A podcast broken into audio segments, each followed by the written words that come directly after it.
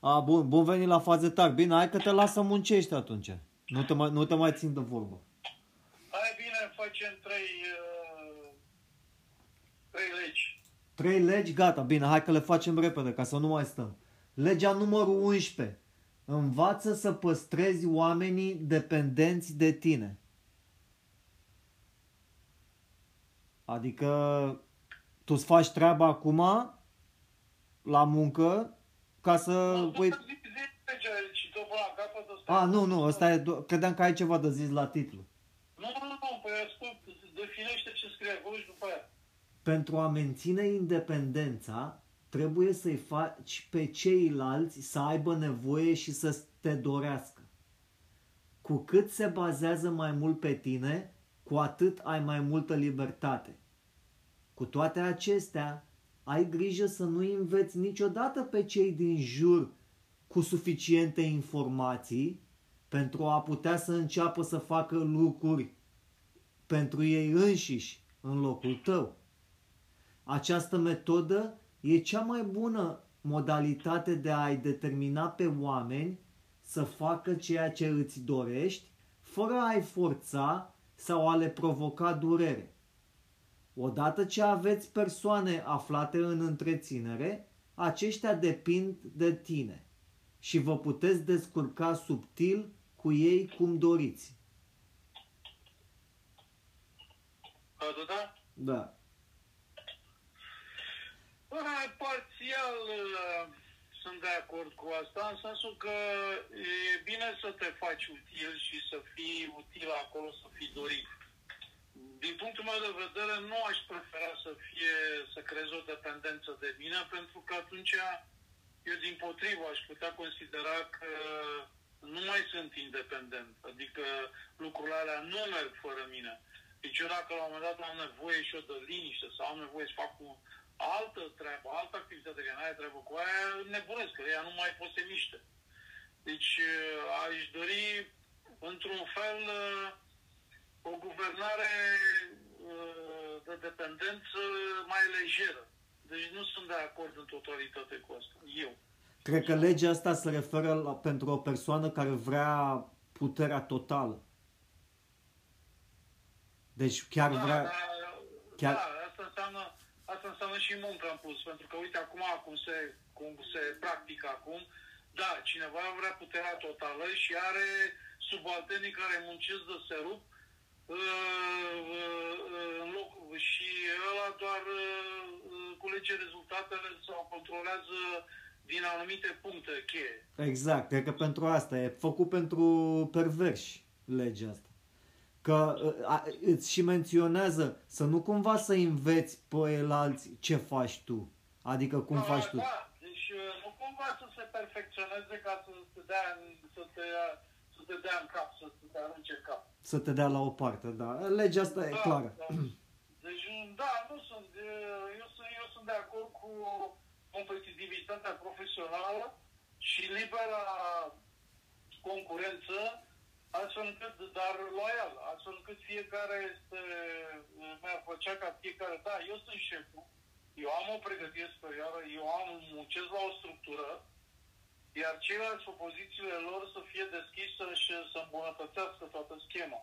Da. Și să nu fie neapărat dependenți de mine, că altfel, uite, mi-aduc aminte, chiar pot să Ideea e să nu cumva să ăla să învețe de la tine și după aia să-și deschidă o firmă competitoare. Asta se poate întâmpla tot timpul, dar eu îți dau un exemplu. Da, sunt și oameni care urmăresc chestia asta, ca Deci, dovadă de din exemplu tot meu. Eu am, Trebuie să aplici legea mafiei și să îi pui să semneze cu sânge. Dacă, dacă îi zici, uite, eu te învăț, te uiți, vezi legea asta, da.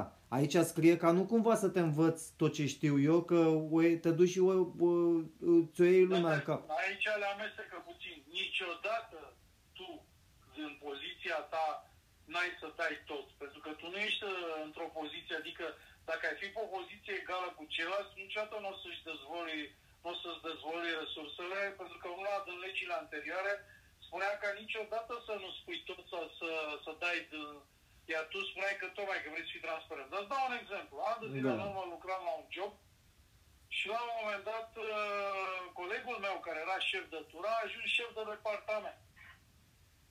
Și datorită faptului că noi în uh, timpul activității eu eram, uh, nu, eu eram șef de tură și el a ajuns acum șef de departament, inclusiv șeful meu.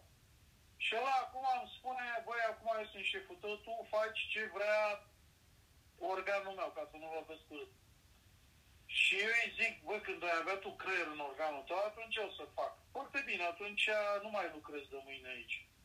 Pentru că eu vreau ca oamenii mei să depindă de mine, să asculte de mine. Dar eu îi zic, cum adică, mă, tu nu vrei niște oameni competenți ca noaptea să dormi liniștit, să știi ce au de făcut oamenii respectivi și tu să dormi liniștit, tu vrei să da, vreau să mă trezesc la ceva să depindă de mine. Și spui, cred că tu nu știi ce vorbești. Da, el lua, lua mai mulți bani din cauza asta? Dacă, dacă îi făcea pe ea să depindă de el? poziția lui era poziția lui.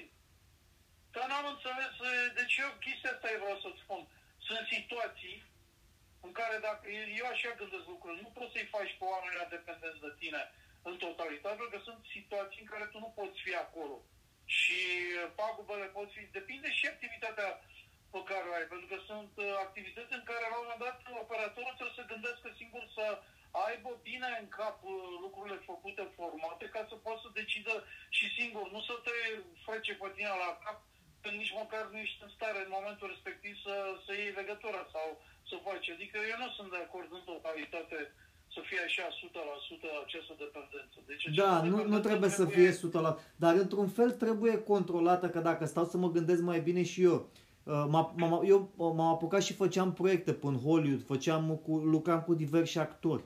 Și am observat de-a lungul timpului că după ce am filmat proiecte cu actorii, a, a, ei începeau să filmeze și ei de unii singuri, adică a, ei realizau că a, ăsta așa, așa de simplu e de fapt, ăsta cât vine aici, vine cu camera și cu microfoanele și cu astea și ne zice ce să facem și ne filmează, e așa simplu și li se pare foarte simplu și se apucă și ei de, să facă proiecte.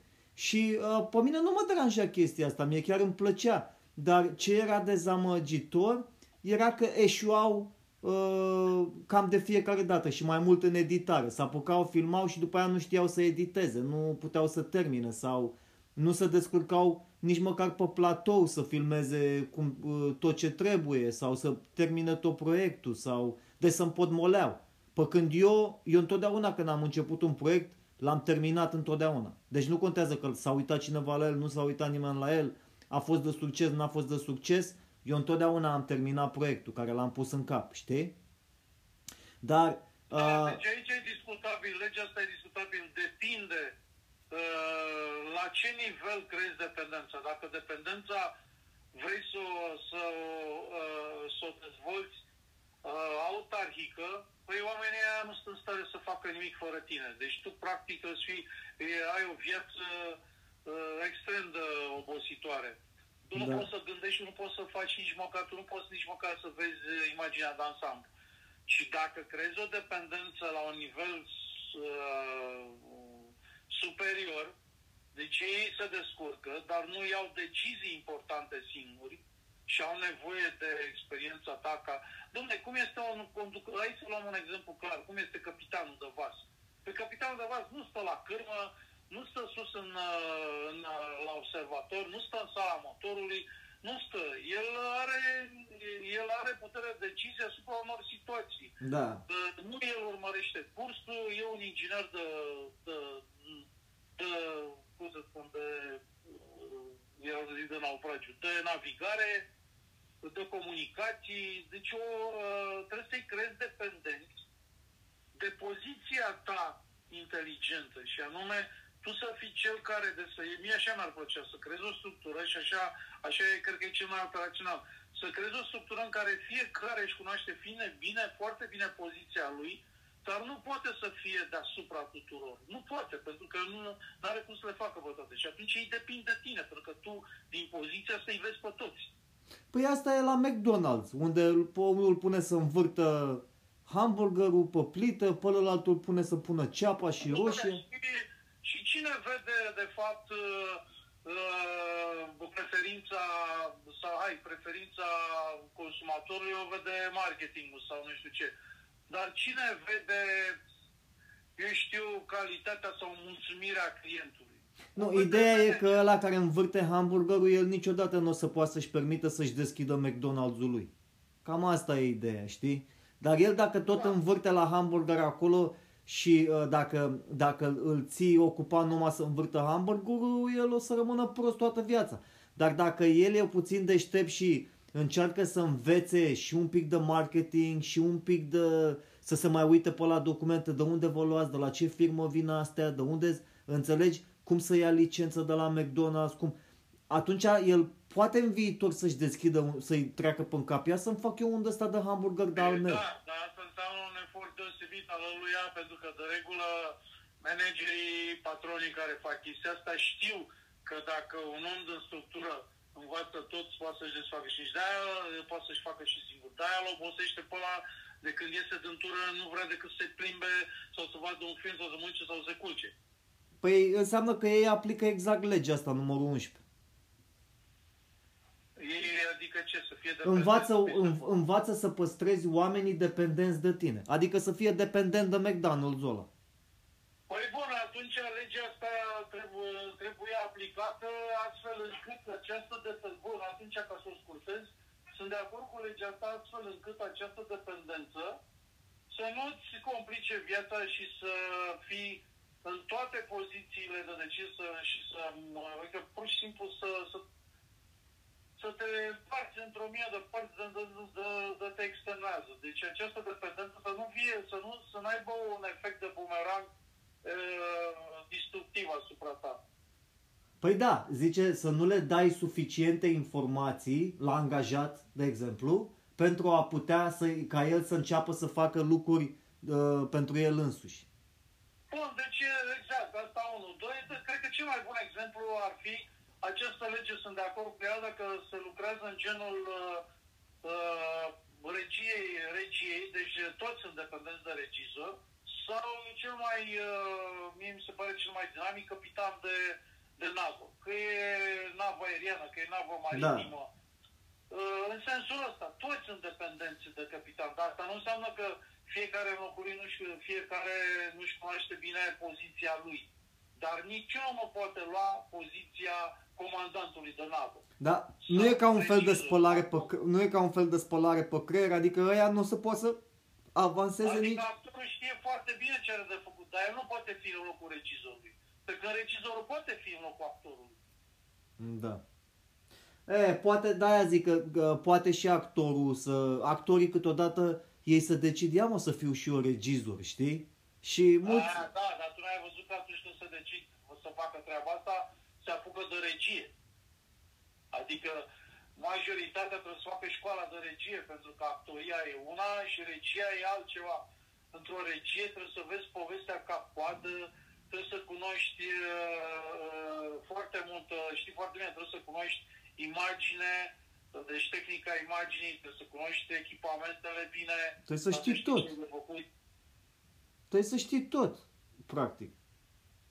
Da, bine, acum nu trebuie să știi alimentările și uh, eu știu adaptările pe acolo la echipamentul. Dar da, sigur, că, mă rog, la mini detalii, dar dacă te întreabă la, de la alimentării, auzi, n-am o alimentare, tu trebuie să știi despre ce e vorba, tu știi de, cu ce să mănâncă. Nu ai nevoie acum să știi cu, cu cât funcționează. Spre la apoi am nevoie să să obțină asta. Adică camera asta să meargă, să nu știu ce. Normal, ca, uh, camera, mă, să știi cum funcționează, adică să, să știi obiectivele, să știi luminile, să a, știi culoarea, să știi toate astea. regizori competenți.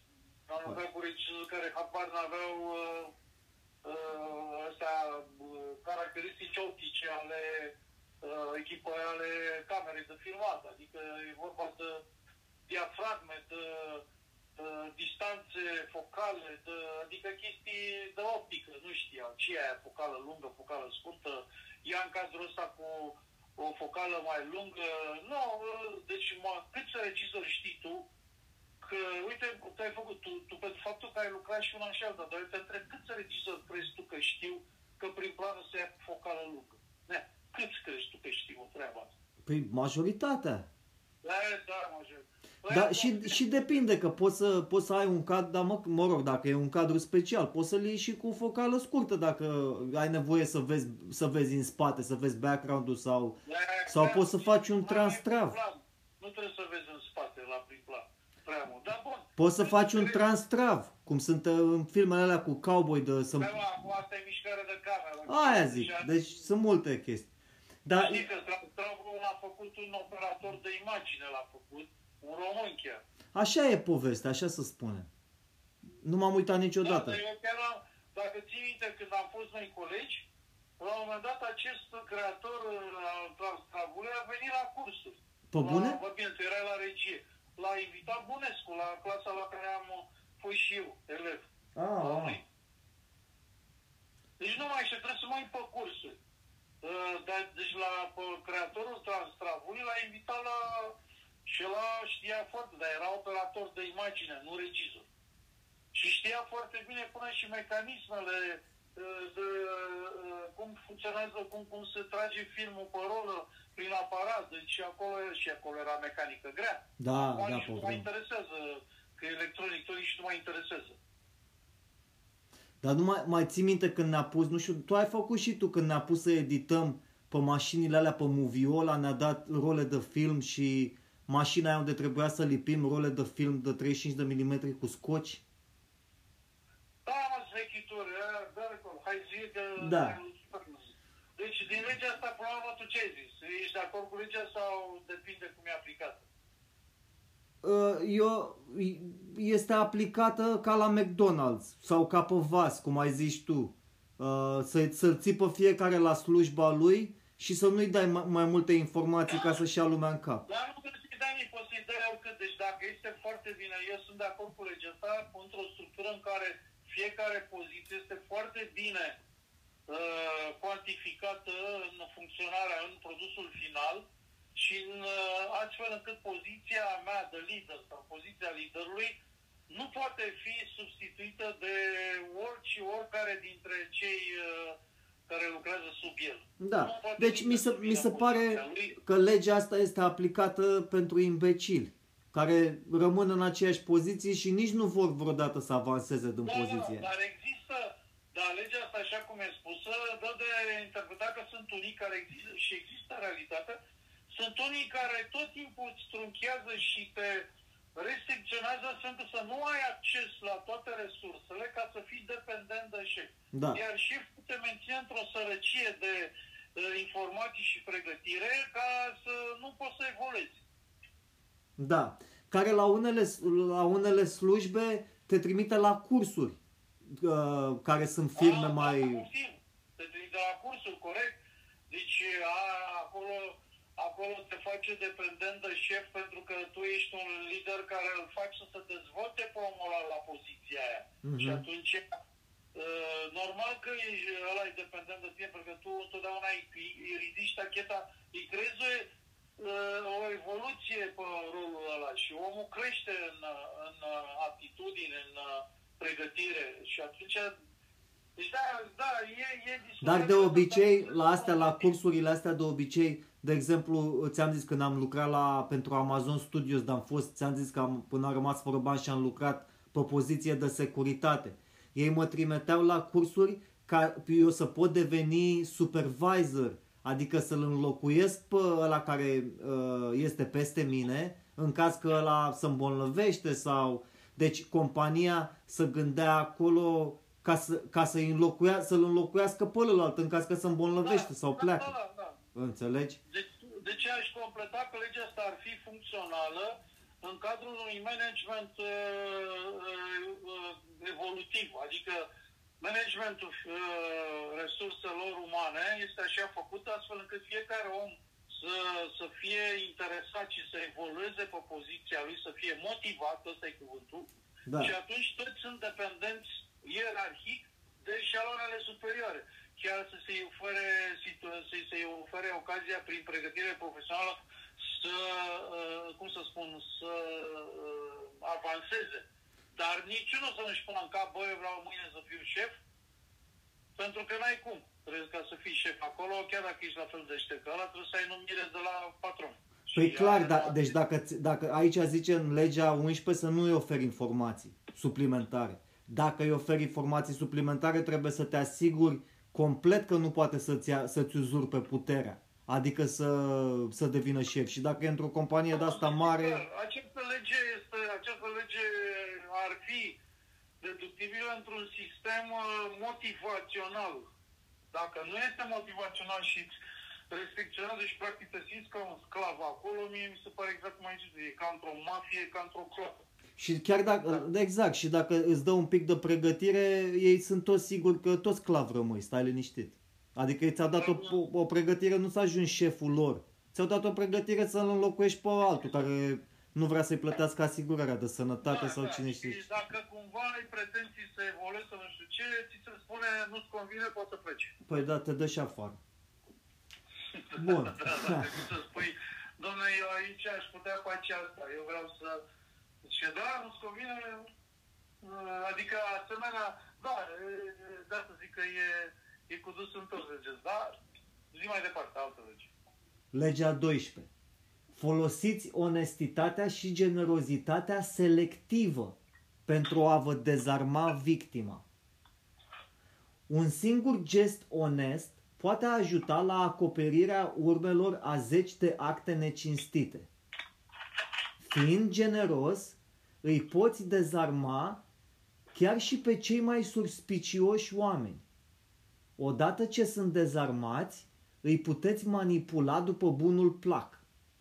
Cheia înșelăciunii de succes este distragerea atenției. Un act de generozitate îi distrage atenția pe cei care doriți să-i înșelați, transformându-i în copii docili, încântați de gestul afectuos. A învăța să dăruiești înainte de a lua este o modalitate pricepută de a obține ceea ce îți dorești. Onestitatea selectivă funcționează și ca un mijloc de a-ți dezarma adversarii. Cu toate acestea, a oferi un singur adevăr nu va fi suficient. Va trebui să construiți o fațadă de onestitate construită pe o serie de acte pentru a câștiga încredere, dar aceste acte pot fi destul de lipsite de importanță. Mm. Auzi, de unde, de, dacă de la primele legi mi s-au părut lucruri foarte principiale și necesare, deja acum parcă sunt legi de colcăi de supraviețuit într-o lume ticăloasă, astfel încât să, să devii uh, uh, șef peste o bandă de hoți și borfași care și ei sunt la fel de șlefuiți. Uh, Deci, auzi, legile astea cred că sunt foarte bine aplicate într-o închisoare, mă, unde toți acolo sunt unși cu toate alifiile. Cam, da, eu, de-aia m-am și mirat când am văzut că, când am citit că cartea asta, uh, cele 48 de legi ale puterii, este interzisă în uh, unele state în, în închisori. Că mă întrebam de ce să fie o carte interzisă în închisoare. Ei, uite, vezi, vă am uitat chestia asta care ai tu, dar mie așa mi se pare. Păi, într-adevăr, e, e interesant închisori pentru că atunci închisoarea nu mai depinde de director, de administrator. Ăștia își pot crea o organizație, dar nu ascultă nimeni de patronul închisorii sau de directorul închisorii decât de, de liderul lor. Pentru Adică că dacă ce- eu vreau să iau, așa. eu vreau să iau ceva de la o persoană, pun ochii pe persoana aia și mă duc, îi mai dau o țigare, îi mai dau una alta, așa la, Da, da, la deci mișto. asta Zic că, uh, legea are o, are o structură, are o coloană vertebrală de la origine sănătoasă, dar acum este inflexionată uh, la limita, uh, la limita bunului simț, astfel încât, de exemplu, îți dau un exemplu, cum să fie onestitate selectivă, adică cu unii ești onest, cu alții mai mici, puțin așa. Generozitate Adevărul, selectivă. Auzi, adevărul și de ce mi se pare chestia asta, legile astea pentru junglă, pentru că, mă, ele nu sunt așa uh, evidente, radicale. Adică știi viața de toate zilele, cu unii care sunt mai, uh, mai puternici, îți permiți să fii dur, să-i spui adevărul în față, cu alții mai minți, că îi vezi că sunt în stare să se spânzure. Dacă le zici, dacă le zici în față, bă, ești prost sau bă, ești urâtă.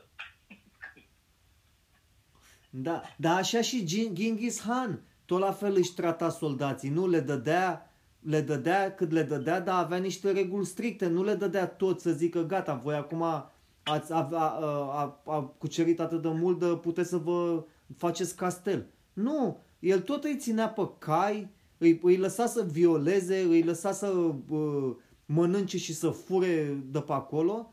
El tot lua majoritatea bogățiilor, da? Și le dădea și lor cât să aibă suficient dar tot îi punea la, la pe cai ca să atace următorul, următorul sat și următorul oraș. Deci nu îi lăsa bogați pe soldații. Da, da, nu, e clar. Legile astea, păi, când o să ajungem la, la ultima lege, o să ne dăm seama că, de fapt, acest pachet de legi este făcut ca să ajungi un uh, stăpân, un torționar, un dictator, frate. Da. Dar nu un dictator în uh, sensul rău un, uh, cum să spun, un conducător, uh, ai dat bine exemplu, ca din Khan.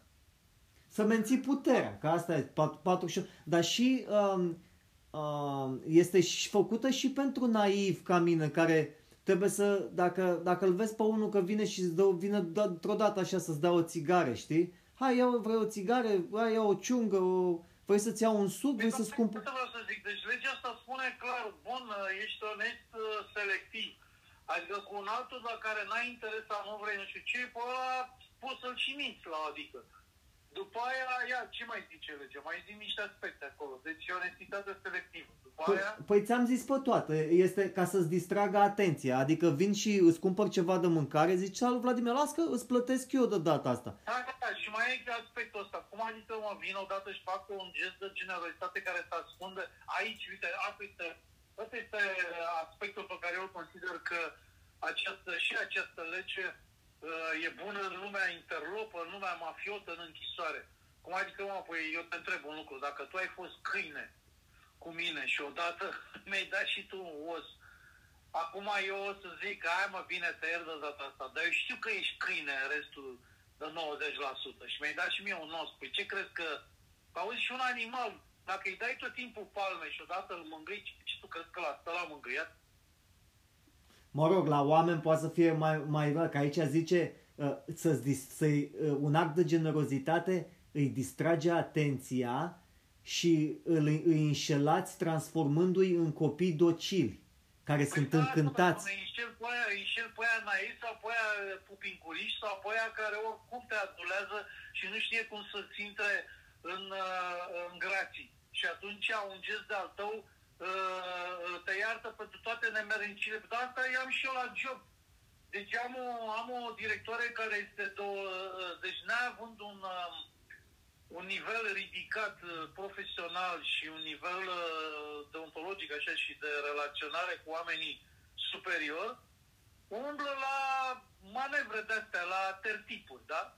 Și stilul ei este, este torționar. Păi eu știu pe o colegă, o umilește, o face în toate felurile. Și că altă dată îi spune, dragă, și spune pe nume, pe diminutiv, dragă, uite, am și eu nevoie ceva. Și aia, aia e stare, mă, să facă tot. Deși cu, de, cu, până atunci plânsese de, de draci, de nervi, de, de cât a umilit-o. Și în momentul când i-a vorbit frumos și nu știu ce, s-a apucat de treabă, a făcut asta și peste ore. E? Asta ce denotă? Sticăloșia șefului, dar și slăbiciunea și pupincurismul subalternului. Înseamnă că o fi fost aplicată legea asta, i-o fi dat din când în când un bonus, ceva, o ciocolată, o alea. Păi da, da, și în restul ești câine. Păi da, pe mine, bă, eu sunt, eu sunt altfel. Pe mine dacă tot timpul mă ții așa în hățuri, în șuturi, în hățuri și odată vorbești frumos, îți dau un cap în gură. Spun, ia mai du cu frumosul tău, zi urât ce ai de spus, ca să văd și eu ce, ce hienă ești. Ce hienă, ce, ce șeav ești. Deci trebuie să fim atenți când vine cineva la noi și ne, dă, ne, ne, ne, ne face o ofertă, ne dă ceva gratis care n-are, n-are, nicio, n-are niciun motiv. Te, trebuie să te gândești tot timpul. Ce... Știu asta, când cineva se gudură, ce, zi, zi mă ce vrei. Da, da. Care-i treaba? Zici că e drag. Și el zice, nu mă, nu am venit că mi-e drag de tine. Tu, asta pare exact ca o conversație la, la pușcărie. Ai venit de la celula ta, la celula mea și mi-ai oferit o chestie, o alea și tu, după aia zici, a, da, suntem prieteni, știi? Numele meu este Vladimir. Cum te cheamă? Da, dar de fapt eu am în cap că o fac chestia asta strategic, pentru că mai târziu vreau să evadez cu tine. Ce să evadezi? Mă pui să transport uh, niște, cine știe ce obiecte în, uh, în anus. Poftim, da. Păi Sau da. te pun cine știe să te bagă în cărdășie să ducem droguri în închisoare. Sau îmi dai o lamă cu, cu un cuțit ăsta, ascu, ceva ascuțit, trebuie zici și te duci, trebuie să te duci să-l împungi pe ăla. Exact, și îi spun, băi, fii atent, eu vreau să dau pe la jos, trebuie să mă ajut. Nu trebuie să îi, uh, să-i deturnezi pe ceilalți de la, și de la, de la, la dulapul ăsta. Așa te descoperă dacă ești naiv. Știi? Vine la tine și începe să, să-ți facă o ofertă. Deci deja din legea 24 încep să cred că uh, e pentru închisoare. E foarte bun pentru închisoare sau pentru o junglă. Pentru că nu merge chestia asta. Da, și, și în viața reală. Poate vrea să spargă casa sau poate cine știe ce intenții poate să aibă cineva să te cunoască mai bine, vine și îți oferă ceva gratis. Da, da, da, se pune bine pe lângă tine ca să afle, ca să afle unde ții comoara, unde uh, banii, unde-i cardul, Păi da. care-i pine. Păi cum era filmul ăla cu Leonardo DiCaprio, cu Inception? Îi bagă în, în gând, în gând, uh, vis în vis, ca nu știu ce, ca să, până la urmă, care era scopul? Să-i afle cifru, să-i, af- să-i afle acte, să se pună mâna pe acte. Dar îi băga în, îi programa în creier, nu știu ce gânduri, cu fisul, complexul, cu fisul, cu nu știu ce, să nu mai aibă încredere în tasul, ca să îi spună cifru, ca să... Deci da, deci manevre de astea. E clar. Hai să trecem la legea 13. Când cereți ajutor, apelați la interesele proprii ale altora, niciodată la mila sau la recunoștința lor. Asta e cam grea, să nu prea o înțeleg, să vedem. Asta e bine, da, asta pare mai... Da, niciodată nu te lăsa la mila sau la... Mai zi o dată.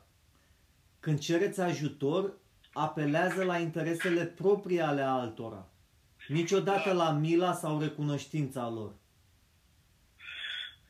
Niciodată la mila lor, da, aici sunt de acord pentru că altfel devii patetic, dar la recunoștința lor, de ce nu? Hai să vedem. Dacă trebuie să ceri ajutor, asigură-te că cererea ta include un beneficiu pentru aliatul tău pe care îl poți exagera peste măsură. Când aliatul tău vede că există ceva pentru el, este mai probabil să răspundă cu entuziasm. Interesul propriu este mai mare motivator pentru oameni. Odată ce stăpânești arta de a descoperi ceea ce își doresc alții și de a folosi pentru a-ți promova propriile planuri, nu vor exista limite în ceea ce poți realiza. Bă, în mare aici sunt de acord. Aici este o... Aici mie, mi uite, datorită, spre deosebire de cealaltă lege, aici mi se pare o lege fair play. Bă, apelez ca să-mi fie mie bine, dar ca să-ți fie și ție bine. Deci aici, în mare măsură, eu sunt de acord cu legea asta. Tu ce zici? Dar nu, nu e neapărat ca să-mi fie și mie bine, că tu dacă, dacă tu ai niște interese proprii și tu începi să uh, îmi cer mie ajutor văzând, văz, știind că cererea ta îmi, d- îmi dă mie un beneficiu, dar tu vei lua un beneficiu mult mai mare. Dar tu te uiți Păi, ca să... păi, păi normal că voi lua un beneficiu mult mai mare, dar, uh, dar îți dau și ție un beneficiu, deci dacă pe mine m-a dus capul să-ți cer ceva care pe mine mă ajută mai mult și tu nu ai cum să faci și că nu cunoști schema mea de lucru, atunci măcar câștigi și tu ceva în asta. Că Da. Pentru că auzi și de ce eu zic că este că până la urmă un fair play, Dar tu, ești mai, tu, tu tot, tot, tot ești mai puternic în situația asta. stai să zic ideea, stai să zic ideea. Și, bă, când cer cuiva ceva, te trezești cu întrebarea și mie ce mi este. Da. Dar unii poate să, unii poate să nu-și dea seama că le iese ceva, poate să nu le iasă chiar nimic, adică sau să fie un beneficiu doar pentru ceva, pentru plăcerea lor sau cine știe. Când ălălaltul poate să-și ia un beneficiu mai mare, poate financiar sau poate, mă rog, e cu dus întors aici. Ideea e că uh, ăla care folosește legea asta este în poziție de putere. Clar, și tu nu poți să obții, dacă ești destul de... De exemplu, eu și ție, băi, fă și mie rost de... Uh, uh, nu știu, un echipament uh, deosebit de filmare de la distanță sau nu știu ce. Da, și, ca ta, și, uh, și te pun și pe tine în contact cu persoana aia când ai tu nevoie data viitoare, Da, tu poți să-ți iei și da, tu. Și tu atunci mă pun și un dat. Deci eu vin cu o idee în care am nevoie și îți dau și ție un preț bun și tu zici, bă, ia stai mă puțin, păi data viitoare îi dau eu ăla direct. Nu, sau ide- ce, ce zici tu e, auzi, caută și mie un echipament de ăsta uh, cel mai ieftin pe internet și data viitoare știi și tu de unde să ți-l iei cel mai ieftin. Și tu, tu mă, mă pui pe mine la muncă, eu îți caut echipamentul, îmi pierd vreme. Să zicem că e ceva care durează 3 zile să caut echipamentul ăsta.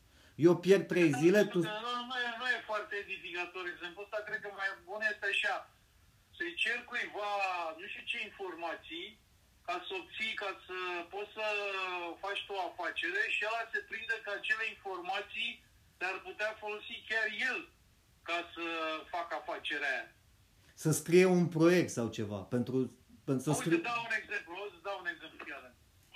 Uh, Mă duc uh, să vedem, poate exemplul ăsta justifică, motivează într-un fel cum se poate aplica legea asta. Când m-am dus să mă angajez, nu aveam job atunci, pe momentul ăla, iar eram într-o pauză de job și mă duc la o firmă de asta care vindea parfumuri și detergenți.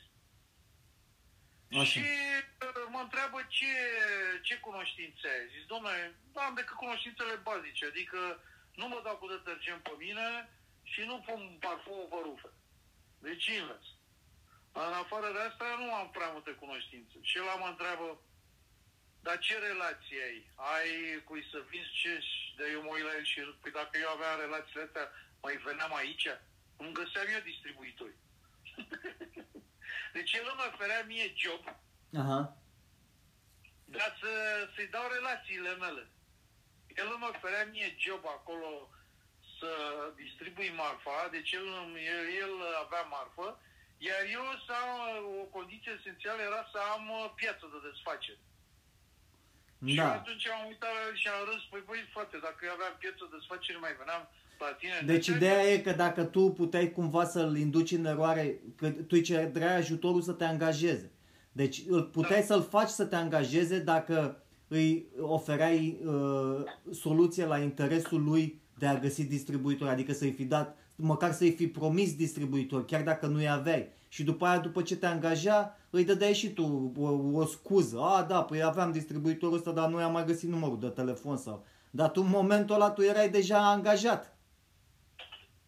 Da, dar aici eu n-am mers niciodată, nu știu, sper să uh, sper să ajungem la legea aia. Niciodată nu fă o înțelegere astfel încât uh, o condiționez de o, de o, cum să spun, uh, de minciuni. Pentru că la un moment dat nu mai rezistă, la, nu mai rezistă toți.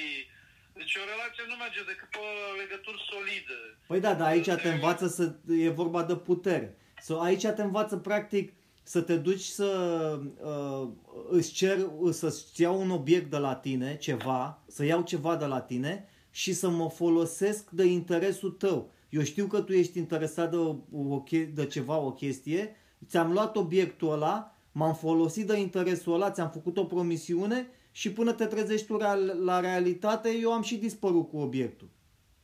Dar Da, dar asta înseamnă să fie scroc tot timpul. Păi da, asta e, de, e lege de excrocherie, clar.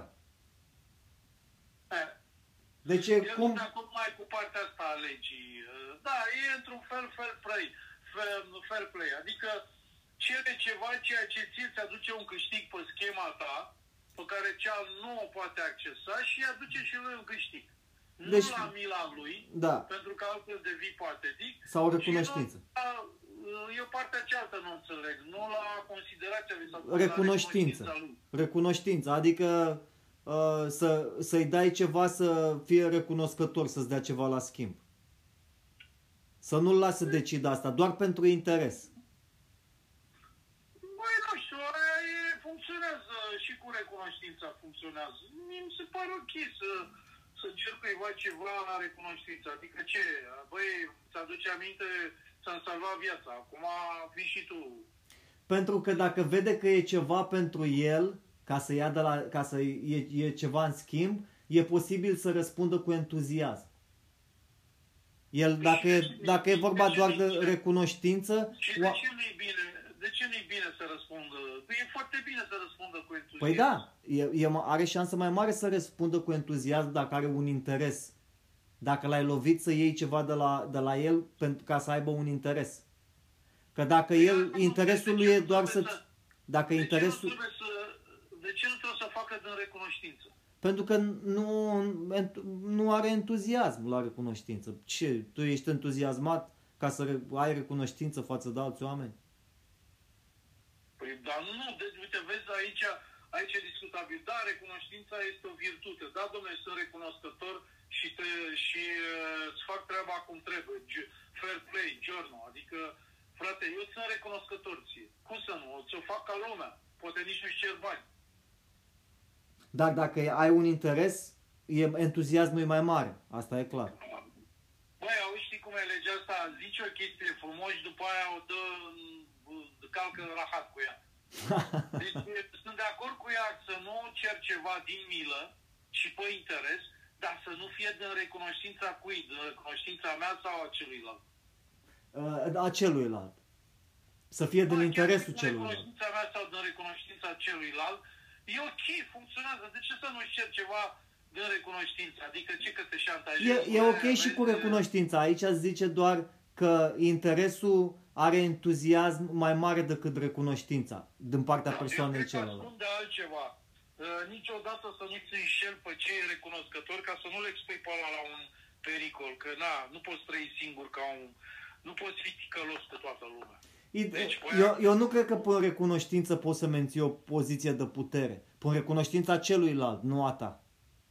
Adică tu să te bazezi, lasă că oamenii îmi sunt recunoscători și... Dar de ce nu poți să...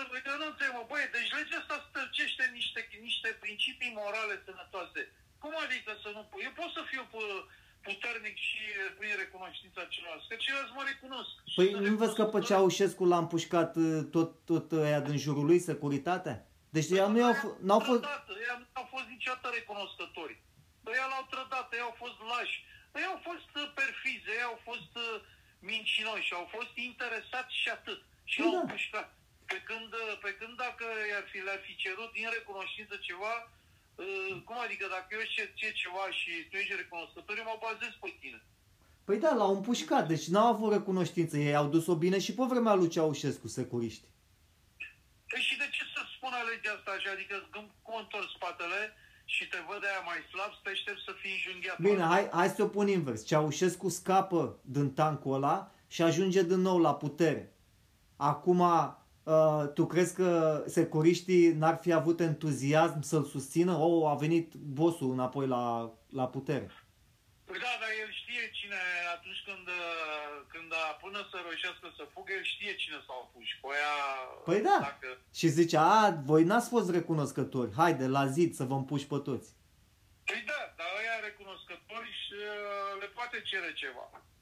Ăia care au avut recunoștință față de el, da, dar mă îndoiesc că a fost vreun securist recunoscător Da, lui păi, dar legea Ceaușescu. asta- păi asta spun, că legea asta spune pe de o parte o chestie bună, principială, de fel, păi și pe de alta uh, te trezești în închisoare, te trezești între borfași. da.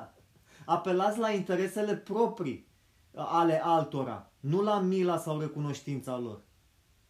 Că de ce? La Milano, da, că devii patetic și nu știi, te, te, te îți prinde, adică te vede slab dacă, o- dacă apelezi la mila lui. Dar la recunoștința lui, de ce să nu apelezi? Că atunci ar fi fair play. Păi Da, depinde pentru de situație, că dacă e o, e o recunoștință, da, în a, ă, să pune, el să pune în pericol când își oferă recunoștința, nu o să vrea să fie asociat cu tine. Nu-și mai, Da, nu-și mă, mai... știi ce înțeleg eu? Sub, subliminal, legea asta îți spune următorul lucru. A, întotdeauna să apelezi la interes și nu dând milă și nu dând recunoștință, pentru că la nevoie să-i părând capul fără nicio, uh, uh, fără nicio frustrare, fără nicio hard feeling, fără niciun resentiment. Deci clar, din nou, vrea să, legea asta vrea să te mențină în poziție de putere. Da, domnule, să fii sângeros. Bun, hai să trecem. Legea 14. Pozați-vă ca prieten și lucrează ca spion. Cunoașterea rivalului tău este esențială. Pozându-te ca prieten, pune, pune întrebări indirecte și îi poți determina treptat pe adversari să-și dezvăluie slăbiciunile și intențiile. Odată ce cunoașteți aceste informații, puteți prezice mai bine cum se vor mișca în continuare. Dacă nu vrei să pozezi ca un prieten, fă pe alții să spioneze pentru tine. Cu toate astea, în timp ce culegeți informații, vă deschideți față uh, vulnerabilităților, permițând altor, perso- altor persoane să vă facă treaba pentru dumneavoastră. Deveniți vulnerabili. Deci întotdeauna este mai bine să, să spionezi și să uh, te prefaci că ești prieten.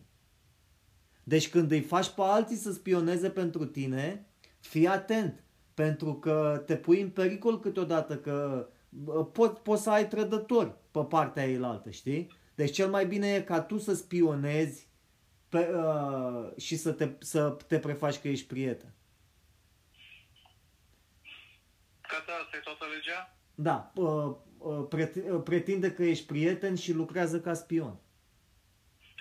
Ca să ah, cunoști, parțial, ca să cunoști... Parțial, da, parțial sunt de acord în sensul că, cum ai discutat legile anterioare, niciodată să nu spui încrederea totală într-un uh, într-un prieten și pozezi într-un prieten. Dar aici iar e abscons uh, interesul. Băi, deci nu știu, legile astea te fac să fii un adevărat ticălos, mă. Adică, băi, dacă te descoperă unul, nici măcar un pahar cu apă nu poți să nu, nu are încredere să-i bea de la tine. Deci, și că pozează-te prieten, dar spionează. Ca să, cunoști, ca să cunoști rivalul, pentru că este, acest lucru este esențial să-l cunoști. Dar aici legea asta este bună pentru spioni, dar pentru viața de toate zilele înseamnă că iar umbli după scopuri și oportunități ascunse și uh, da, tot așa, ca să te menții lider, ca să te menții conducător, te faci prieten, dar îi spionezi pe fiecare ca să le cunoști punctele slabe. Da, mă, frate, e clar. Da, asta se deci, potrivește dacă ai avea o nevastă,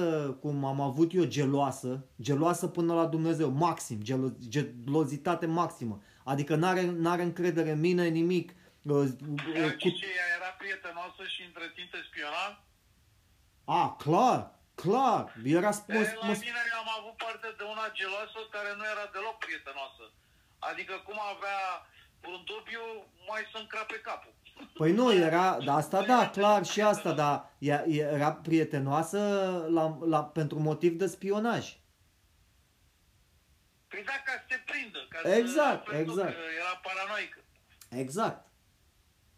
Păi da, iar eu îți spun, eu am avut paranoică, dar nici măcar nu folosea prietenia, ci folosea parul. Adică atunci când îi se punea pata că paranoia că are un gând, mă tortura până când îmi ieșeam din fire. Nu, nu, nu era deloc prietenoasă. Dar bun, dar eu vreau să spun așa, Păi, legile astea, legea, inclusiv și legea asta, păi frate, la 40 de ani te, te, te îmbolnăvești de nervi dacă respecti legile astea. Deci până la legea 14, dacă eu aș respecta legile astea, la 40 de ani vorbesc singur, mă duc la, mă duc la spitalul de nebuni.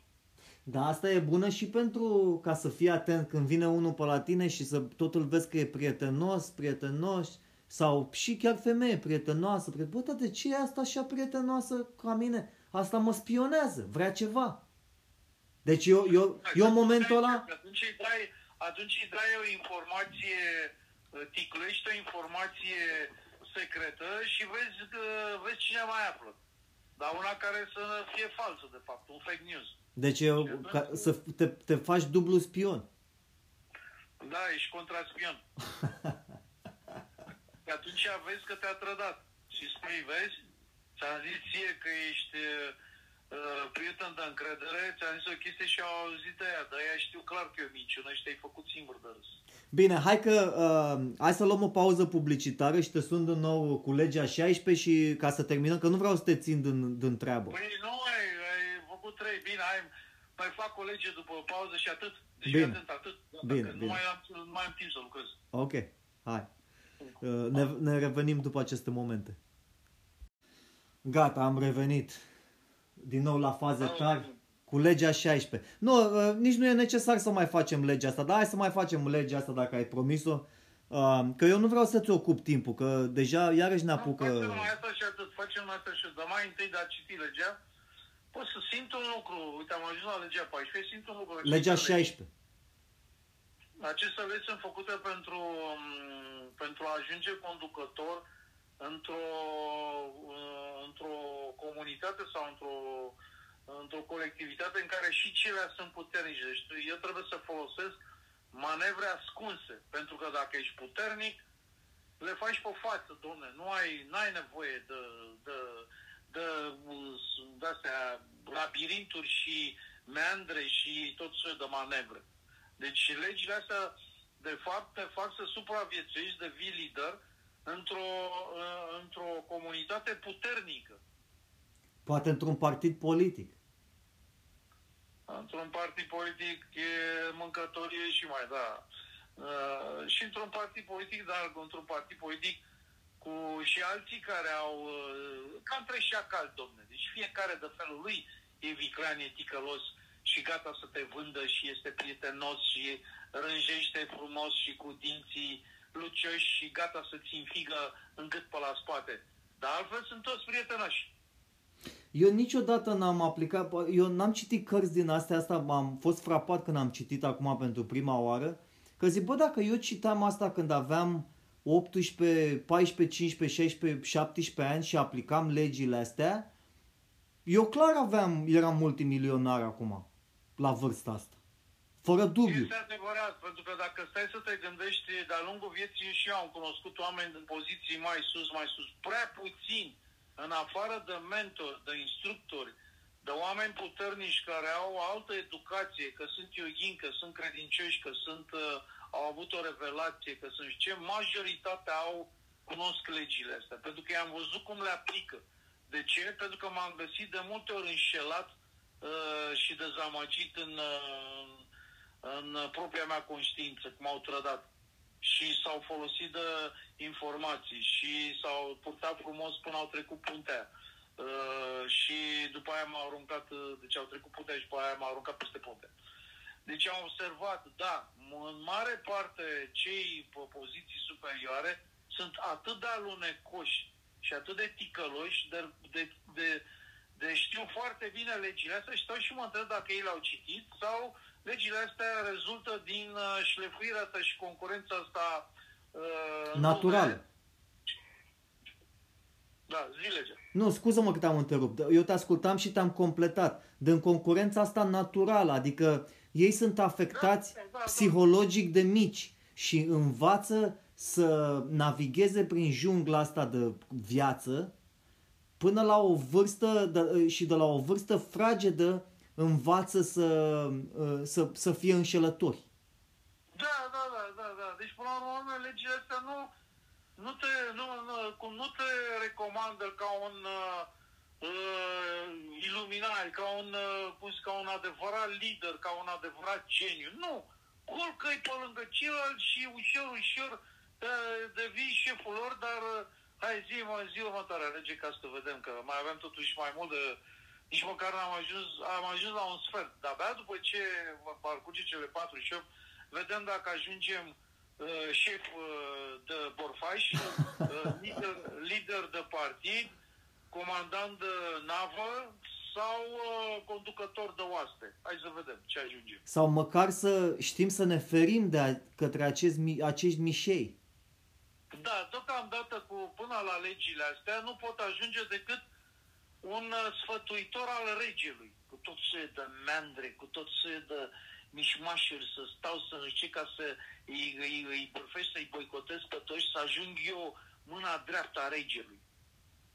Da, și pa- parcă e ca și cum ai juca într-un film, dar fără să fie camera dată drumul.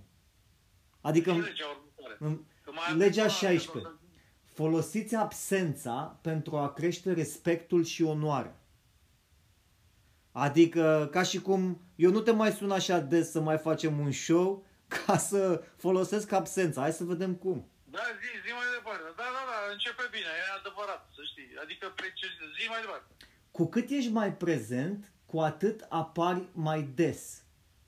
Creați un aer de pneu, pneu, penurie, un aer de penurie în jurul vostru pentru a vă crește valoarea percepută. Dacă existați în prezent într-un grup stabilit, retrageți-vă intermitent pentru ca alții să vorbească despre dumneavoastră când lipsiți și să vă admire mai mult. Pentru a face acest lucru eficient, trebuie să aflați când este momentul potrivit pentru a vă retrage. Făcând acest lucru, forțezi respectul lor, amenințându-l, amenințându-ți din neatenție absența definitivă. Adică îi ameninți cu absența definitivă când mai lipsește așa din când în când. Odată ce te vei întoarce din absența ta, va părea ca și cum ai fost înviat, iar oamenii vor fi ușurați să te revadă. Asta e toată legea? Da, da. Folosiți absența pentru a crește Da, respectul din și... păcate, de, sunt de acord cu ea, pentru că și, și eu în uh, de strategia, deci în, în diplomația mea și eu nefiind prea bun diplomat, asta este singura lege care o aplic în tocmai. Deci de multe ori uh, mă fac prețioși și de ce până la urmă este și un principiu de marketing. Uh, Dacă ai observat un produs e foarte intens pe piață, după care îl scot definitiv. de pe Da, da. de, se numește scarcity în engleză sau la noi, nu știu cum naiba să-i zicem în românește, prețiozitate. Deci Păi- păi... îți crește prețiozitatea dacă nu devii comun. Mhm, mhm. Dar oamenii încă vorbesc despre tine. Deci să nu te, să nu te lași uitat. Da. Știi? Să nu te lași uitat de tot. Da, e, e, mie mi se pare asta un, deși sună destul de, cum să spun, uh, uh, așa, viclean, Mhm. sună puțin viclean, e inteligent, e, e inteligent. Mi- Păi cel mai, cel mai viclean care aplică legea asta este Isus Hristos. Că El este absentul major. Dar lumea încă vorbește Nu, de el. nu, nu, nu zi așa, nu zi așa, că nu o să mai dormi la noapte. Nu. Iisus a fost printre toți și s-a dus și la sărac și la bogat și tot timpul a avut ușa deschisă. După ce l-au răstignit și l-au alungat din suflet și nu știu ce, a zis că o să vină. Dar el a fost până atunci uh, peste tot, oriunde, oriunde îl chemai venea, oriunde venea. Păi Nu, aici eu, zice, nu, odată, nu, nu, nu dai exemplu. odată, ce, odată ce se va întoarce din absența lui, va părea ca și cum a fost înviat, iar oamenii vor fi ușurați să îl revadă. Păi da, dar nu uita că oamenii l-au omorât. Deci el va veni și de fapt asta... Dar nu l-au omorât oameni, l-au omorât romanii. În, în speranța că vor da de bine, pentru că până la urma urmei l-au vândut și l-au răstignit. Și numai puținii credincioși l-au apreciat și după ce l-au omorât și au dat seama de cât de mult le lipsește. Deci acolo e un alt exemplu. Nu, Dar nu l-au omorât, nu l-au omorât oamenii, l-au omorât unii oameni, romanii. Păi da, nu, l-au omorât oamenii, e clar. Adică cei care au luat decizia, pentru că aduți aminte când uh, totuși uh, ăsta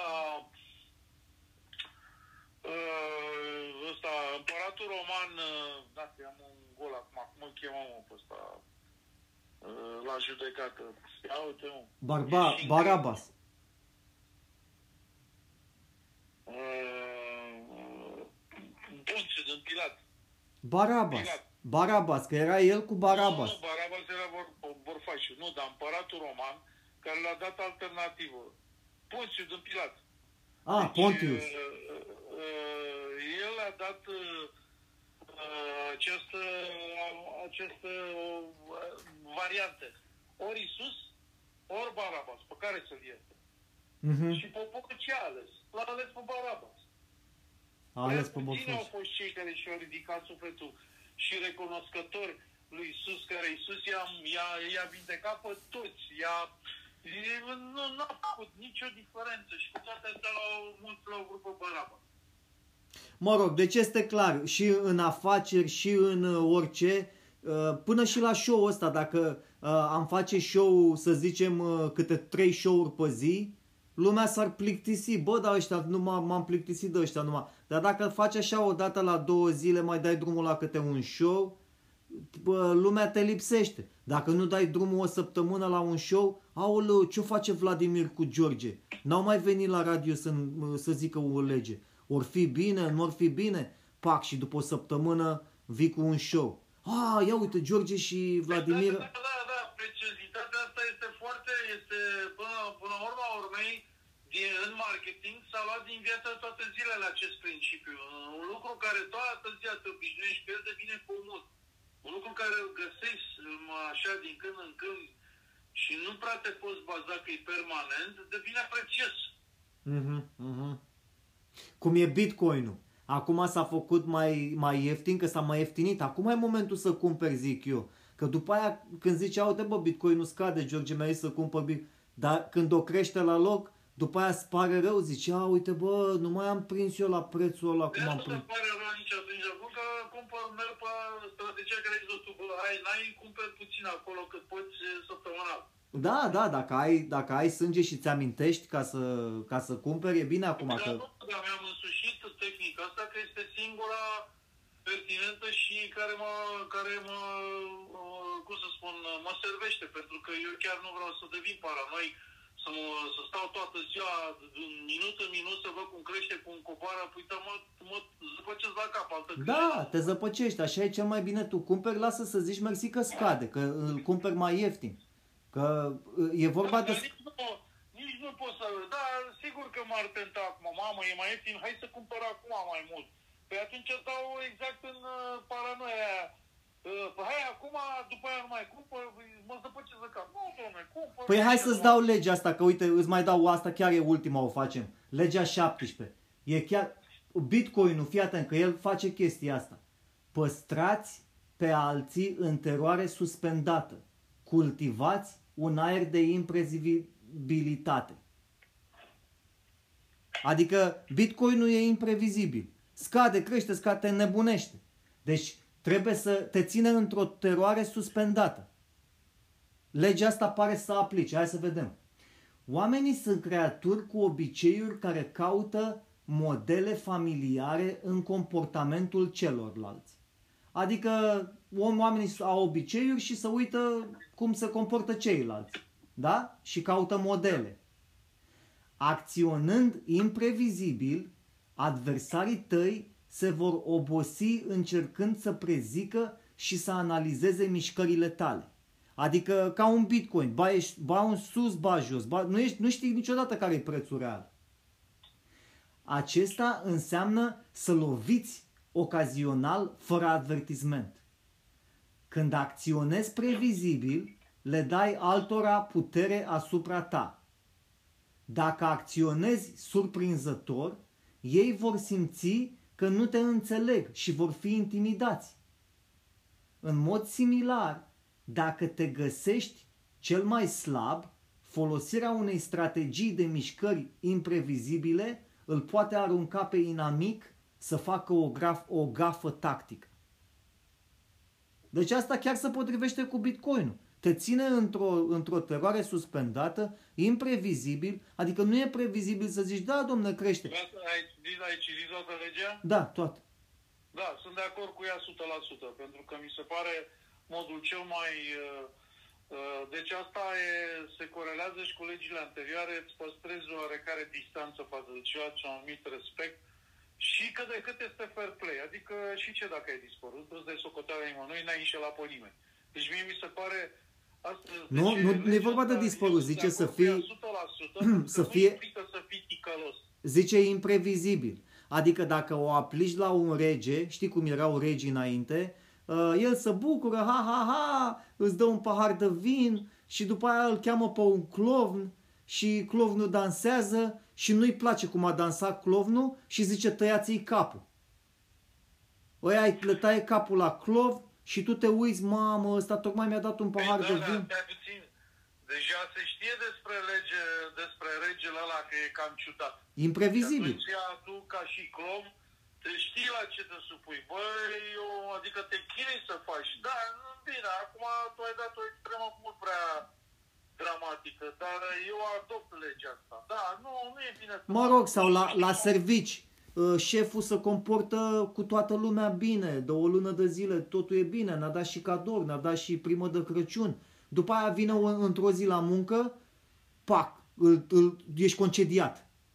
Pam, și l-a dat pe la afară, Băi, pentru, nu, pentru nu, nimic. Asta fără motive. Da, nu, nu, stai mă că exagerez prea mult. Deja astea sunt toane, astea sunt nebunii. Nu merge așa. Păi așa zice Da, aici. Și eu aplic chestia asta fair play, adică nu mă amestec prea mult. Las să mai folosesc absența. Nu, de ce? Nu neapărat ca să, ca să pară așa de interesant, dar până la urmă, urmă într-adevăr, știi, am observat chestia asta și la gagici care spun uh, următorul lucru. Dom'le, și puțin mister este mai atractiv. Puțin Da. mister e mai atractiv. Deci e clar că legea asta se folosește. Acum eu ți-am dat, firesc, ți-am dat niște, ți-am dat niște exemple uh, de-astea uh, imprevizibile um, Extreme, da, niște extreme. Da, e adevărat, unde poate duce. ca să, ca să Dar poți să... întotdeauna Pă- misterul adaugă o nuanță interesantă și uh, mai, uh, mai incitantă. Da. Nu, eu, vor, eu am dat astea ca să vorbesc de puterea absolută. Adică dacă tu chiar vrei să fii un soi de dictator de ăsta, te comporți bine majoritatea timpului și câteodată ești imprevizibil. Și eu, nimeni în felul ăsta nu știe la ce să te aștepte de la tine, că tu ești clar, ești sărit după fix, ești nebun. Și Bine, mai, da, nici așa nu-i bine. Nici așa nu-i bine să fii sărit uh, de profit. dar uh, poți să... Altfel știi doar de frică. Exact, exact.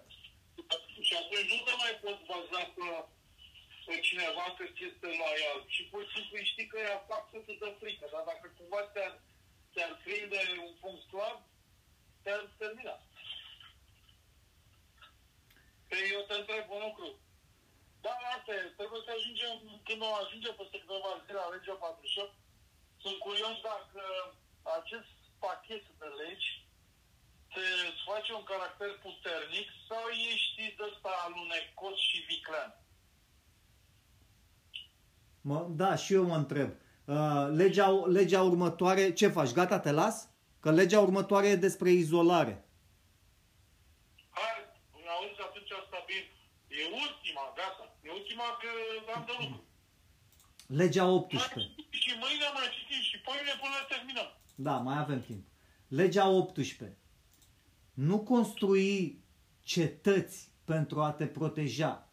Izolarea este periculoasă. Dacă deschi, dacă de, cum, cum eu, eu m-am, m-am izolat aici la țară că nu vreau să mă duc la oraș să-mi iau virus și să alea, dar uite, pe partea asta trebuie să mă mai duc pe, pe acolo, pe la București, să mai am grijă de diverse treburi. Știi care e treaba? Dacă lipsești, nu prea e bine dacă lipsești prea mult. Hai să vedem de ce. Dacă decizi să te izolezi de ami- inamicii tăi și de lume în general, te vei, uh, vei pierde informații valoroase. Acest lucru te face vulnerabil la atac. Este întotdeauna mai bine să te amesteci printre oameni pentru că ești mai bine protejat într-o mulțime. Deoarece oamenii sunt creaturi sociale. Puterea vine cu interacțiunea socială. Prin urmare, pentru a deveni puternic, trebuie să te plasezi în centrul lucrurilor. Activitatea ar trebui să se învârtă în jurul tău. Rezistă impulsului de a te retrage atunci când lucrurile se simt nesigure. În loc să te întorci spre interior, concentrează-te pe căutarea vechilor aliați și pentru a te forța în noi cercuri sociale. Da, da? Da, asta e tot, asta e tot. Deci, Da, cu asta sunt de acord. Deci dacă până acum vreo două legi am zis că e de borfaș, uh, colegii asta, asta nu înseamnă că n-ar putea face, dar știi, dacă un borfaș ar aplica legea asta, dintr-o dată l-ar face erou, pentru că să l-ar face puternic, pentru că într-adevăr asta am zis și eu. Băi, dacă vrei să fii un adevărat conducător, întotdeauna trebuie să fii în, în, uh, în mijloc, în mijlocul câmpului de luptă, să știi, de exemplu, în pandemia asta îmi spunea un prieten, pe unde să mă retrag? Și am zis, nu te retragi într-un loc ascuns și mic, că acolo te gătești, nu știe nici dracu cât au omorât. Fii undeva într-un oraș puternic, pentru că aici nu prea aș permit să, să te atace în văzul lumii. mhm. Deci aici sunt de acord cu legea asta. Sunt de Și acord. nu, zice, de- e vorba de informație, vezi? Că nu poți să fii puternic dacă, uh, e, Da, da. dacă nu ai acces la informații. Și dacă te retragi, dacă tu ești conducător, ești rege și te retragi în cetate, că uh, deja ai puterea și te-ai retras, ăia te compl- complotează împotriva ta și tu nu, nu știi informațiile de complot. Da. Deci că trebuie Și să te mai fii... ajută și indirect, te mai ajută și indirect, pentru că tu n-ai observat un lucru, când cineva se face foarte public, nu se mai poate face rău direct, pentru că ar afla foarte mulți. Exact. Da, e bună legea asta e, bu- și un borfaș, într-adevăr, uh, dacă stă în centrul lucrurilor, el poate să se ferească mai bine de poliție decât dacă se retrage undeva. Da, deci legea asta, dacă legea asta este aplicată în borfaș, deja îi dă o, o trântă de putere, de putere ok, adică de putere de caracter, de caracter bun. Da, păi cum a fost, e prim-ministrul nostru, n-a, nu s-a dus la pușcărie până la urmă. El era în centrul atenției, el a stat tot timpul în centrul lucrurilor, nu?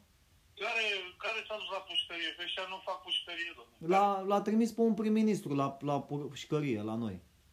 Nu mai știu cum îl cheamă. Care mă, pe, nu știu pe cine, pe Adrian Năstate? Nu, uh, a, și ăla a fost, și ăla s-a dus la pușcărie, l-a condamnat. Ăla, ăla, nu, de ăla nu s-a dus. Ăla a încercat cât toate tertipurile, cu fularul, cu arma, cu boala, ca să nu ajungă la pușcărie, dar tot a ajuns. Uh, nu mai știu cum îl chema, altfel îl chema, ultimul care a fost. Care mă, Câțu? Caut acum. Uite, de acum, din pandemie, Câțu? Nu, înainte, acum de, de un an de zile. Cine, Orban? Păi înainte, a, Dragnea. Dragnea, da, Dragnea. Eu nu mai știu cum îi cheamă, că dacă n-am fost în țară... Aici pe internet scrie Adrian Dragnea Năstase. e discutabil. Uh, Auzi, un lucru este clar. Ce le mai spun ăsta la care tot țin cu... uh, Tot timpul au impresia că da, că el a, fost, el a fost băgat la pușcărie pentru că a știut niște chestii. Acum, final, între noi. N-a fost băgat la pușcărie neapărat pentru că știa ceva secret, ci pentru că a și făcut niște nefăcute. Da. Păi cine știe ce a făcut? Băi, uh, ideea e că unii uh, s-au, dus la, s-au dus la pușcărie sau le dă de-astea cu suspendare și ei fură câteva milioane de dolari și se duc la pușcărie un an de zile. Păi gândește-te și tu, dacă e să te duci un an de zile la muncă, tu nu poți să faci un milion, câteva milioane de dolari. Așa dacă te duci la... te închide într-o celulă un an de zile, tu te ieși din celula aia cu câteva milioane de dolari și tu ai stat acolo și ai scris o carte sau... Că știi că ăștia scriu, Da, scriu bă, cărți. dar atunci te întreb acum, o luăm invers. Dacă tu știi că te duci la pușcărie ca să faci 10 milioane Mhm. și după ce ești în pușcărie, după 2 ani, ai 5 milioane, uh, te mai faci afacerea asta? Când ies de la pușcărie, câți bani am? Jumătate. Deci tu tragi un tun 10 milioane de euro. Păi, faci ca să pușcărie faci... doi Cin... ani. Păi, Vladimir, ca să faci 5 milioane de dolari pe an, tu trebuie să fii un uh, CEO la o, comp- la o companie uh, de un miliard de dolari. Adică o companie foarte mare. Nici, nici ea nu iau salarii așa de mari. Da, și dai un tun acolo de, de 10 milioane de dolari și faci pușcărie 2 ani. Păi- Și când ești în pușcărie, pentru că ar trebui să mai dai din bani uh, la pușcărie, adică ca să ții pedapsă mai mică de 2 ani, rămâi, deci după ce ești în pușcărie, rămâi cu 5 milioane. Dacă știi socoteala asta dinainte, mai mergi, mai, mai o faci? Eu, unul personal, nu aș face pentru că nu, nu sunt genul de, pu- de pungaj de genul ăsta, dar eu spun, ăștia care aplică legile pe care le-am citit noi pe show ăsta și intră în politică, ei, uh, ei știu deja, păi stai puțin, bun, deci eu ajung prim-ministru, furăm, fur atât, uh, care e pedepsa, întreabă și întreabă avocatul, care e pedepsa maximă care poate să mi-o dea ăștia dacă mă prind. Păi un an, ți-o dă și cu suspendare faci tu șase luni. Bun, deci gata, mă stau aici și fur și 10 și fur până nu mai Da, pot. ce fac? Aș, într-adevăr, așa își fac calculele astea. Deci, Ăștia ăștia, când fac, când fac o nefăcută de asta, mai întâi se interesează care e cazul cel mai rău și cum poate să iasă. Și după ce își asigură, după ce își fac sopotele, merg mai departe. Da, așa este. Ai dreptate. deci e, el este pungaș în momentul în care a fost ales la conducere. Eu, pe mine, dacă m-ar alege cineva la conducere, să conduc țara sau să conduc orașul sau satul sau... Eu nu m-aș duce să conduc orașul ăla pentru uh, să fur 10 milioane de dolari să mă duc în Bahamas. Eu m- m-aș băga la conducere să mă scol dimineață uh, fericit că uh, fac oamenii, uh, uh, salvez copiii în sat sau, uh, eu știu, femeile, bărbații care sunt să aibă slujbe, să aibă unde să doarmă, să aibă ce să mănânce. Adică pe asta, eu așa, eu de-aia m-aș duce să mă culc cu zâmbetul pe buze seara. Dar ăștia să, să duc la putere pe furăciune directă. Păi ei nu interesează să facă bine. Dar atunci se întreba, atunci se întreba altfel. Mm. Pui la cale să spargi o bancă. Și ei de acolo, tu ești un om normal, ai o viață normală, ai uh, 10.000 de euro pe an, mai puțin de 10.000 de euro pe an, dar ai ocazie acum să-ți schimbi viața, să dai o spargere la bancă și să-ți revină și ție 5 milioane de dolari. Mhm. Știi ce te așteaptă dacă te prinde? Nu- Nu aș Ce face, faci? că n-am, eu spărgeam bănci până acum dacă era. Dar nu am asta. nu, nu, uh, eu spun Dacă te sincer. gândești, Puteți până acum. Poate acum, până acum te-ai gândit că, băi, n-am făcut nimic în viața asta.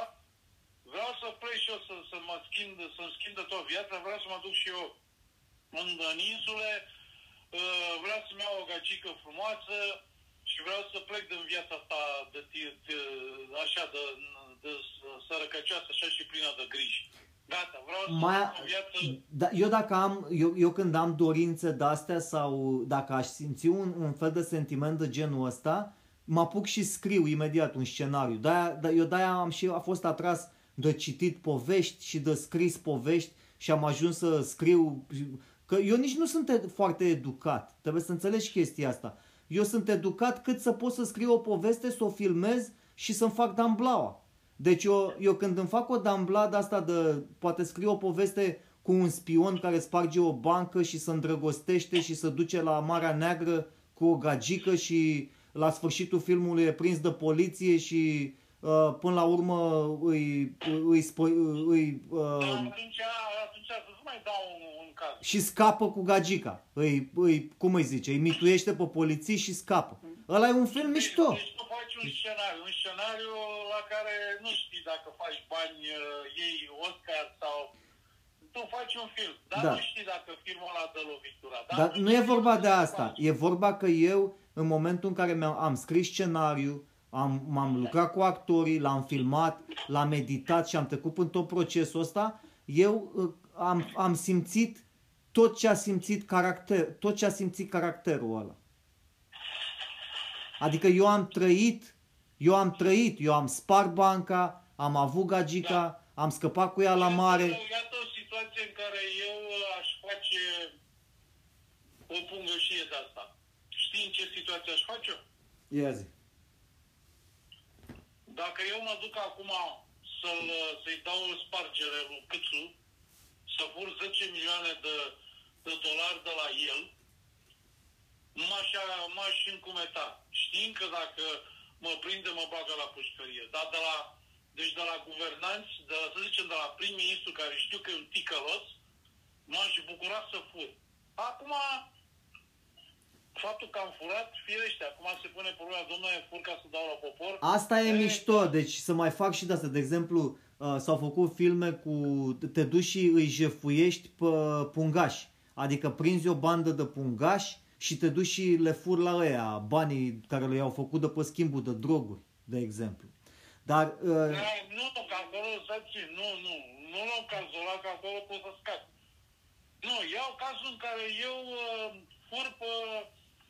Deci ilegal, pentru că dacă eu fur pe prim-ministru care este un ticălos, uh-huh. Toată lumea m-ar iubi. Și nici nu, că, și nici nu cred că s-ar supăra pe mine dacă nu le-aș da niciun leu. Numai faptul că l-am furat. Da, da, nu o să știe niciodată că tu ești, decât dacă te prinde, poliție. Pe asta vreau să spun. Aici este pericolul. Eu mă duc să-i dau spargerul ăla, că normal că te gândești că poți să fii prins, da?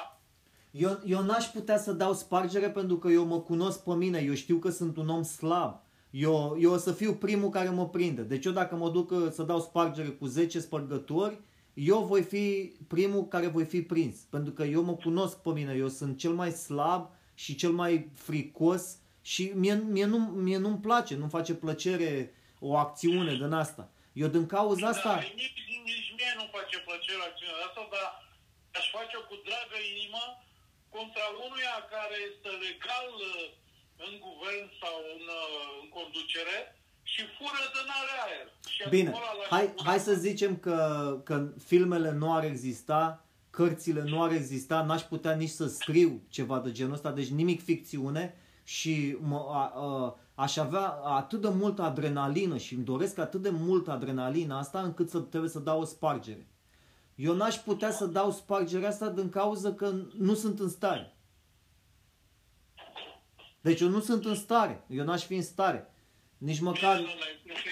Ești un fricos. Da, asta, despre asta e vorba. Deci nu am cum. Eu, eu nici măcar să fiu ăsta, getaway driver, ăla care, e, care trebuie să stea doar în mașină și tu vii da, cu banii... Acum înseamnă că, înseamnă că dacă ți-ar făcea o femeie, nu te-ai băte cu unul mai unul puternic pentru ea.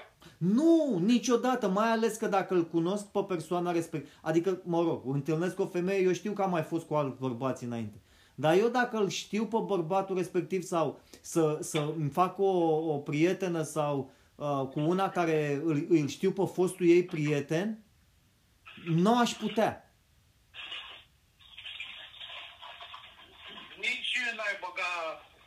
Și strâmbe numai ca să să Nu, nici, nici asta pentru că nu pot. Pentru că îl cunosc pe ăla și n-am niciun interes pentru, pentru eu îl cunosc pe ăla care și-a băgat penisul în, în femeia asta. Deci femeia asta pentru mine nu am niciun fel de interes față de ea pentru că îl doar pentru faptul că îl cunosc pe ăla care și-a băgat penisul în ea. Bine, dragă, atunci înseamnă că tu ești în căutarea unei virgine. Nu, nu, nu, nu. Po- poate să aibă, să fie, și poate să-mi și povestească, da, am avut uh, prieteni, mă rog, ascult, dar nu prea m-ar interesa, cu da, spun de la nevastă. Am avut, am avut soț, am avut prieten, dar de cât am întâlnit pe tine, George, lumea s-a oprit din urmă și acum este o, am o nouă viață. Da, exact. De, exact. Deci nu, ce a fost în trecut, tu ai fost o femeie liberă, treaba ta. Dacă am aflat că m-a înșelat cu alt bărbat în timpul Că să, în timpul... Deci, deci de când... Deci eu am aflat, de exemplu... Deci, deci dacă te-a înșelat nu. de când o cunoști, ce faci? Uh, și sunt încă cu ea. Uh, deci, da, deci eu am, eu am deci, aflat, eu am aflat că nevastă mea m-a, m-a înșelat după ce am divorțat, după vreun, vreo câteva luni de zile. A, dar, dar, nu, tu știai, nu... dar tu știai înainte de a te cunoaște pe tine ce caracter avea ea? Uh, nu, pentru că nu i-am făcut, uh, adică uh, doar parțial. Nu am vrut să-i fac dosarul, parcă am, uh, am fost un naiv. Am vrut să, am vrut să încep curat. Adică ai, ai venit, cum ziceam înainte la legile astea, ai venit la mine în firmă, nu contează ce ai făcut în trecut. Mă interesează, spune tot ce ai făcut și vei fi iertat și de acum să începem o nouă relație. Da. E, pentru mine contează. Dacă eu, de exemplu, cunosc o gagică care știu că el a fost cangolancă, dar acum, de când mă știe pe mine, gata s-a îndrăgostit de mine, să nu crezi că nu uit că a fost golancă. Adică sunt un pic circunspect. Poate că și mie îmi place de ea și nu știu ce, dar nu, nu îi dau toată creditul de la început.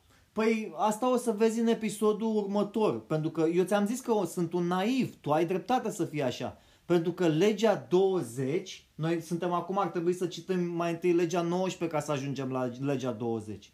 Dar nu legea, mai, zi- nu mai, da, poți să zici una, o avantpremieră așa, bine, hai. avantpremieră la legea 20 zice nu te angaja cu nimeni. Asigură-te că uh, te, te bazezi, Nu te, nu te baza pe nimeni. Asigură-te că te bazezi numai pe tine însuți. da, da, da, păi gata. Nu mai e gata că ai zis că e ultima, ai dat o avantpremieră peste două, peste două legi, așa că cine e interesat o să ne asculte și mâine. Bine, Vladimir, mersi frumos de Astăzi show. Astăzi spre mâine. Eu mai Da, sunt că- și eu mai stau și aici, de-aia te mai sun, că mai, mai sunt în uh, ma- uh, mi-am construit cetate, eu ar trebui să fiu în mijlocul lumii acum. Să iau tot omnicronul ăsta, să mă îmbolnăvesc și să fiu în mijlocul lucrurilor în continuare, știi? Dar uh, m-am retras aici Da, la uneori e bună și izolarea, să știi. Uneori e bună izolarea pentru că uh, te refaci. Eu nu știu dacă știi care e problema, dacă stai tot timpul în stare de asediu, te uzezi într-un mod în care nu-ți dai seama cum te îmbolnăvești. Uh, De-aia e bine să te regenerezi și fiecare se regenerează. Eu nu cred că există vreo, vreo ființă în lumea asta care se regenerează în focul uh, luptei. Mai ales că eu ți-am zis că n-am mai citit o carte de 10 ani de zile. Asta e prima carte care o citesc cu tine pe show ăsta de radio acum. Cele 48 de legi ale puterii. Da. Bine. Gata, Deci- deci... atunci continuăm uh, noaptea următoare. Asta am vrut să zic. Îți mulțumesc foarte mult că ai venit pe show și am făcut încă 8 legi. Eu mulțumesc că ești pentru mine. Este un exercițiu de a încerca să înțeleg, să văd, să aflu și despre mine și ce gândesc uh, ceilalți. Deci, uite, vezi, într-adevăr, se dovedește că este contradictorie.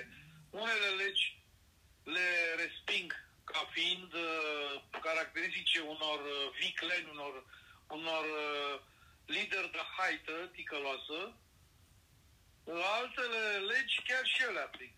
Astea cu prețiozitatea, cu scarcity asta să fie, să mai folosești și puțin absență, nu toată ziua să obișnuiască lumea cu tine.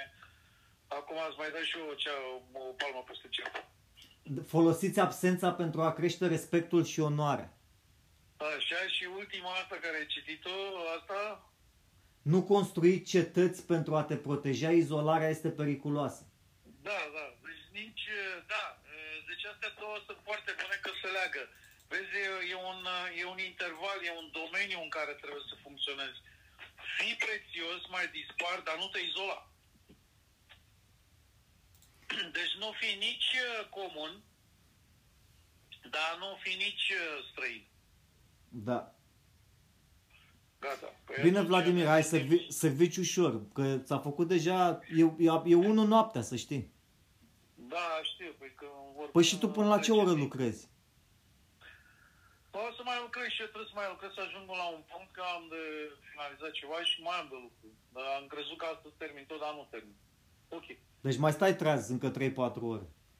Nu, nu, vreau să stau vreo oră maxim, că altfel nu să mai fiu bun de nimic în timpul zilei. A, e bine atunci. Hai că te-am lăsat ca să poți să și dormi. Hai, mulțumesc foarte mult că ai venit la fază tare. Un show bun a fost ăsta.